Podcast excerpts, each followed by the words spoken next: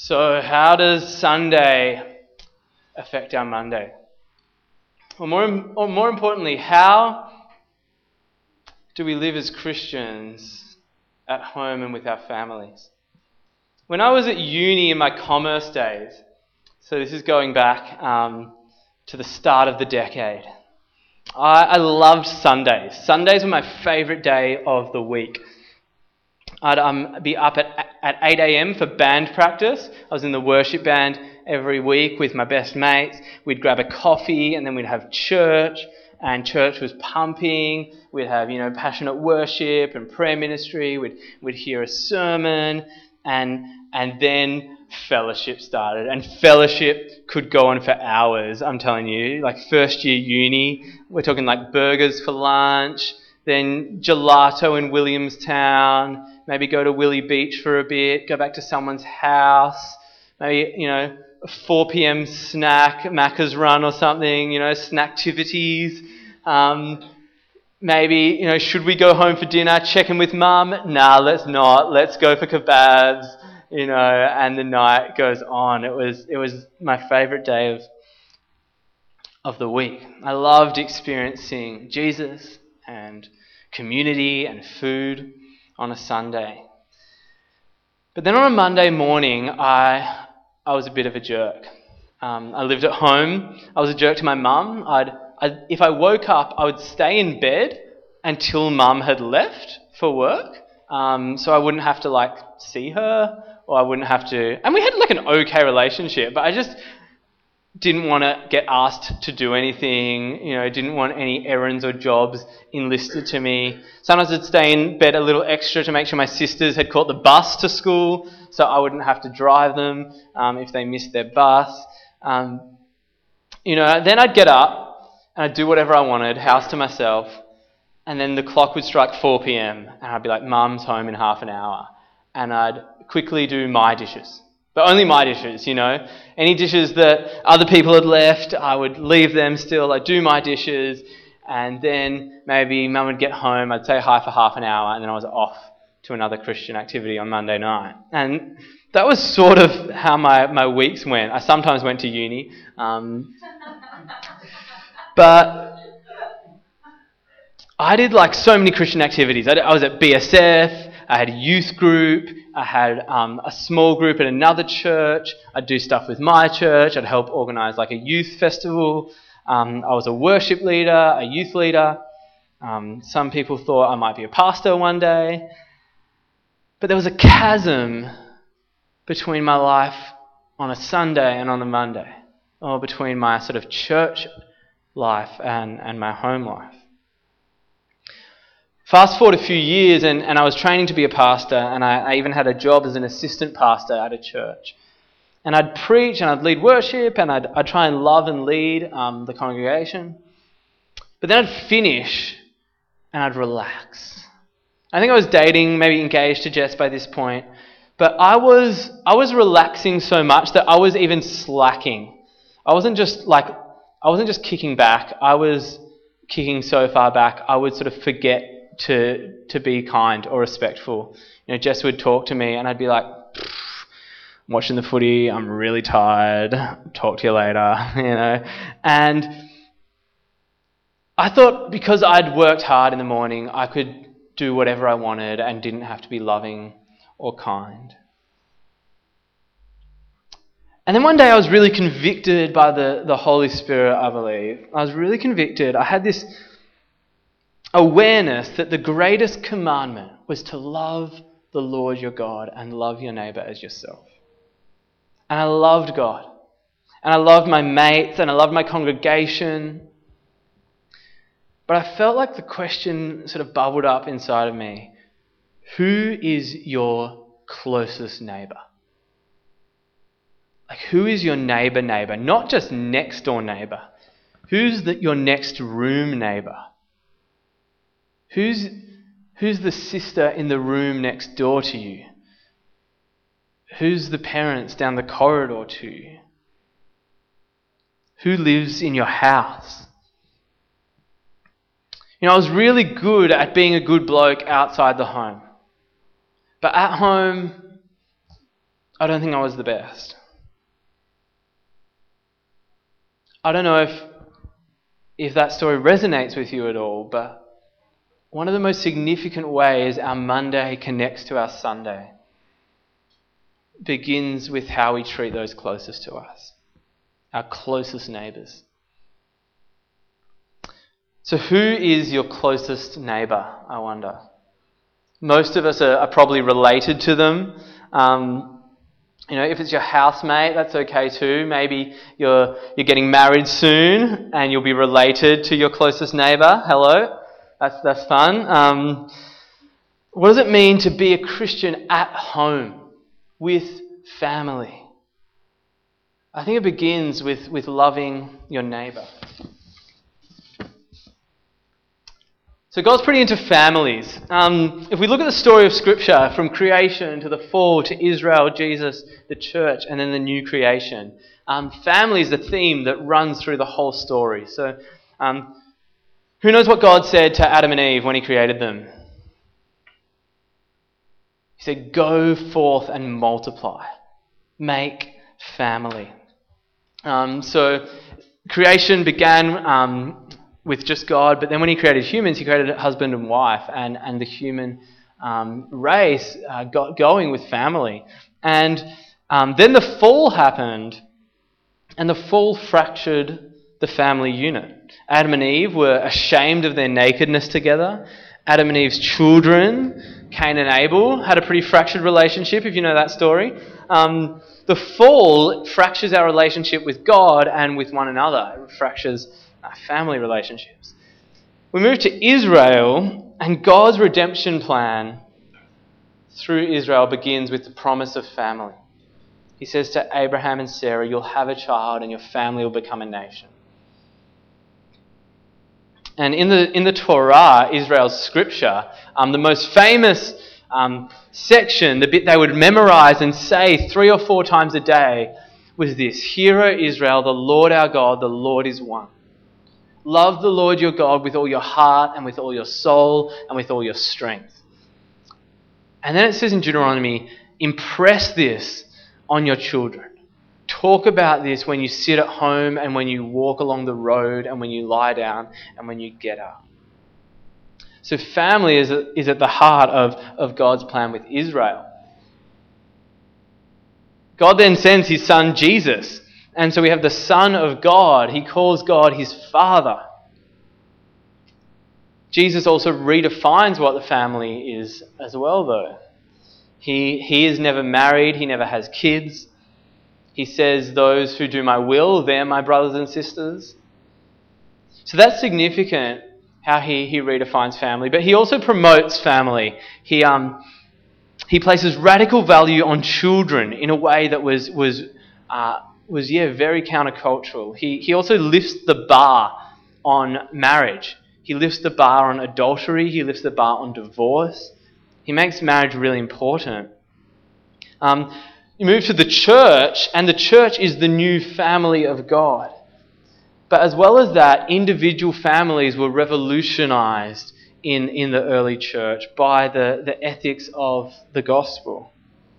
Um, the way that husbands were to love their wives, not just treat them as sort of a, um, a product or a, a baby making machine, the way that um, children were to be respected and loved, the way that slaves were even part of a household and, and meant to be seen as part of, of the household. And finally, the new creation in the new creation, there will be no marriage because we'll all be married to Jesus. We'll all be family. It's going to be one big um, wedding banquet where we're all family, which means I think we all have to be on the same table, maybe, um, you know, the family table. But all of God's story touches and shapes our home life and our family life. So, family is important.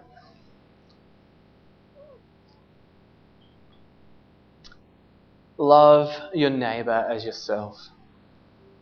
It's also important to note here that, that loving your neighbor is bigger than just loving your family. So when Israel first heard to love your neighbor as, as yourself in Leviticus, that just meant love your Israelite neighbor, love your own kin. But then Jesus expands the definition of neighbor. He says, Love your neighbor being those who are near you, those who are even Samaritans, those who are hurting, those who are, are poor and powerless. And so we shouldn't. I want to teach love your neighbor, love your closest neighbor as a starting point to love your neighbor. To love your neighbor doesn't mean to only love your family but rather that we love and serve our families with a vision that that, that would then expand to, to people beyond the walls of our homes. I believe if we start by loving the, the person next to us, our brother, our father, happy Father's Day, our spouse, if we start by loving the person next to us, we, we practice to love the world well, and we also prophesy God's love to the world. Paul says that about marriage, that it's a witness of love to the world. And, and so many of us want to change the world, want to have an impact, want to do something in the world. One of the best ways you can do that is by beginning to love those close to you well and seeing how it expands, how it unravels from there.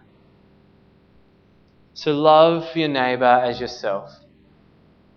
I want to talk about the significance, the sacrifice, and the source of this love. So, the significance. When I was living that, that Monday Sunday divide, I, I was separating the two great commandments. Jesus says that the law and the prophets hang on these two commands love your God and love neighbor. In response to the grace of God, we worship Him, right? We love God and then we love our neighbours. And this is central to the way of Jesus. You cannot separate love of God from love of neighbour. You can't separate your relationship with God with your relationship with your mum, or your sister, or your housemate.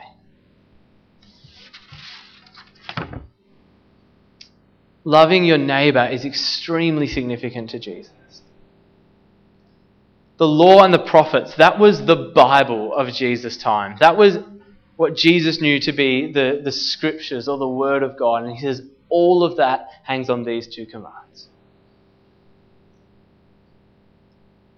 That's the significance of loving your neighbour. The sacrifice of loving your neighbour. Some philosophies have the saying, um, they call it the silver rule do not do unto others as you would not have them do unto you. Which is nice, but it's, it's about not doing harm. It's do not do unto others as you would not have them do to you. It's about not being a tool. Jesus takes this, um, this was actually a saying uh, around the time of Jesus. The, the rabbis um, would, would say this. Jesus took it up a level, if you know the Sermon on the Mount, and they call this the golden rule. Jesus said, In everything, do to others what you would have them do to you. For this sums up the law and the prophets. Not don't do, but do.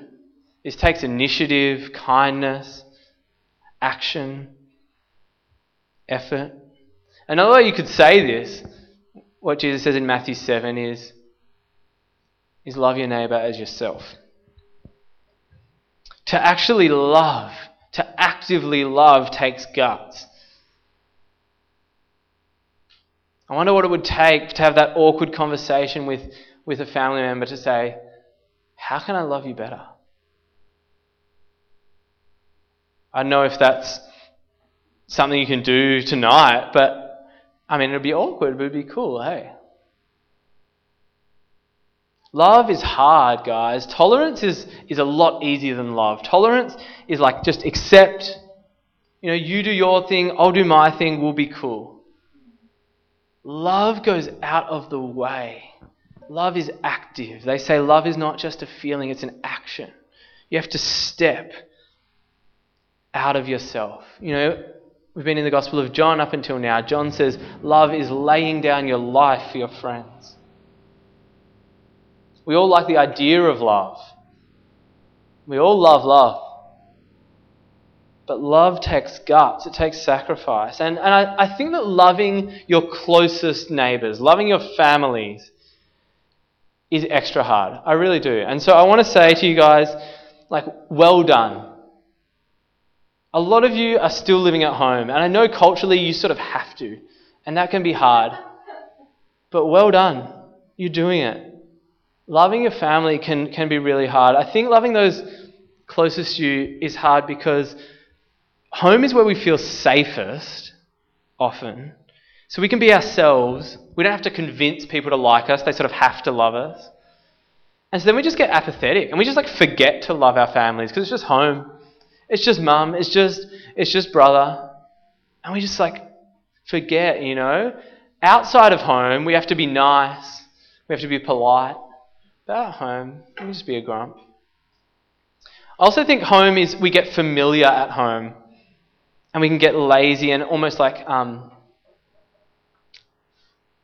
almost forget to love our, our families because we're familiar. We want to relax. Maybe can't be bothered trying. I also think home is, is where there's a lot of pain. That our deepest relationships are often the places of our deepest pain and and you know our favorite YouTuber or our favorite um, podcaster or our mate from soccer or our mate from CU, they, they usually haven't hurt us in the way that our family members hurt us. And so it can be really hard to love our families. But it's worth it. Jesus commands it. It's essential to our lives. I could go all through the New Testament and show why Jesus has such a keen vision for you to love those closest to you, and that would be um, the place which your love for the rest of the world would sort of flow from.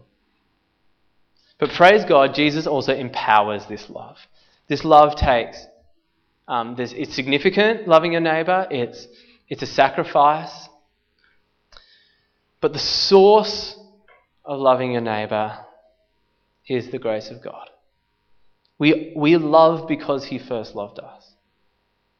Everything flows from Him.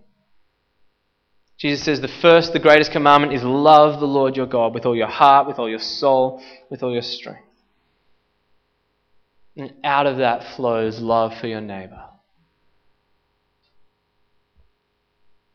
Breaking down the barrier between Sunday and Monday, or the, the sacred and the secular, it doesn't mean that we just mush it all together. Everything is in its proper place. God is Lord of all creation. The holy, sacred God is Lord of all and, and is Lord of all of life, and all love flows from Him. It's because of His love that we can respect our parents. It's because of His love that we can love our spouses. It's because of His love that we can value children and love our siblings. It all flows from the fact that He's called us children, that He's filled us with His Spirit, and He's filled us with His love. And out of that, I can do all things in Christ. Put that on your slippers. Tim Keller calls this love economics. He says, You can only give what you have in the bank.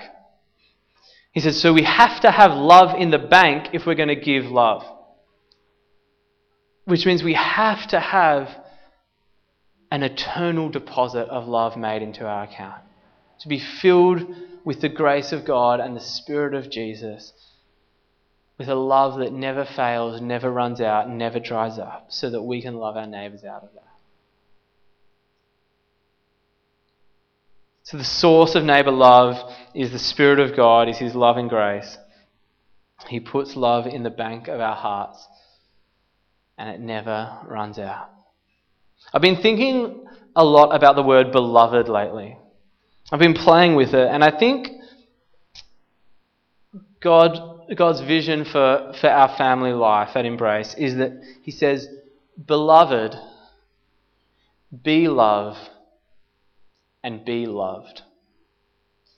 That it starts with who you are in Him, beloved. He calls you child, He calls you son and daughter, He calls you beloved. He's the source of love. And then He calls you to be love, to love your neighbour. And hopefully, in a loving family, you'll also receive love and be loved as you go. You know, our culture might say, be an island. Our culture might say, love yourself first. Might say, trust no one. But God designed human creation to be birthed into families, into some sort of family. Not everyone has that privilege in the same way. For many of us, it's really hard and really complex. Sometimes it's gut wrenching. But my hope is that for your Monday, your life at home and with your family, that you would be beloved. You would know that you're beloved. That you would be love. And that you would be loved. And so, the first step in this series, I want us to take a first step because this is a great idea, but honestly, on Monday, it can, it can fly out the other end, you know. Something happens on the news, mum says something harsh, sibling takes way too long in the shower, the water's cold. I know the pain of that one, don't worry. What's the first step we can take? And the first step is to ask your closest neighbour, How can I love you better? and then just try. If that's too much, then ask God how you can love your closest neighbour better and then try. He's got so much grace for you, He's got so much love for you. Let's pray. Heavenly Father, I, I ask that you would um, just be filling us up with your love and your spirit and your grace, just refilling our hearts um, with an awareness of who you are, what you've done, how you love us. And out of that infinite source of love, will we be able to love those around us? In your name I pray. Amen.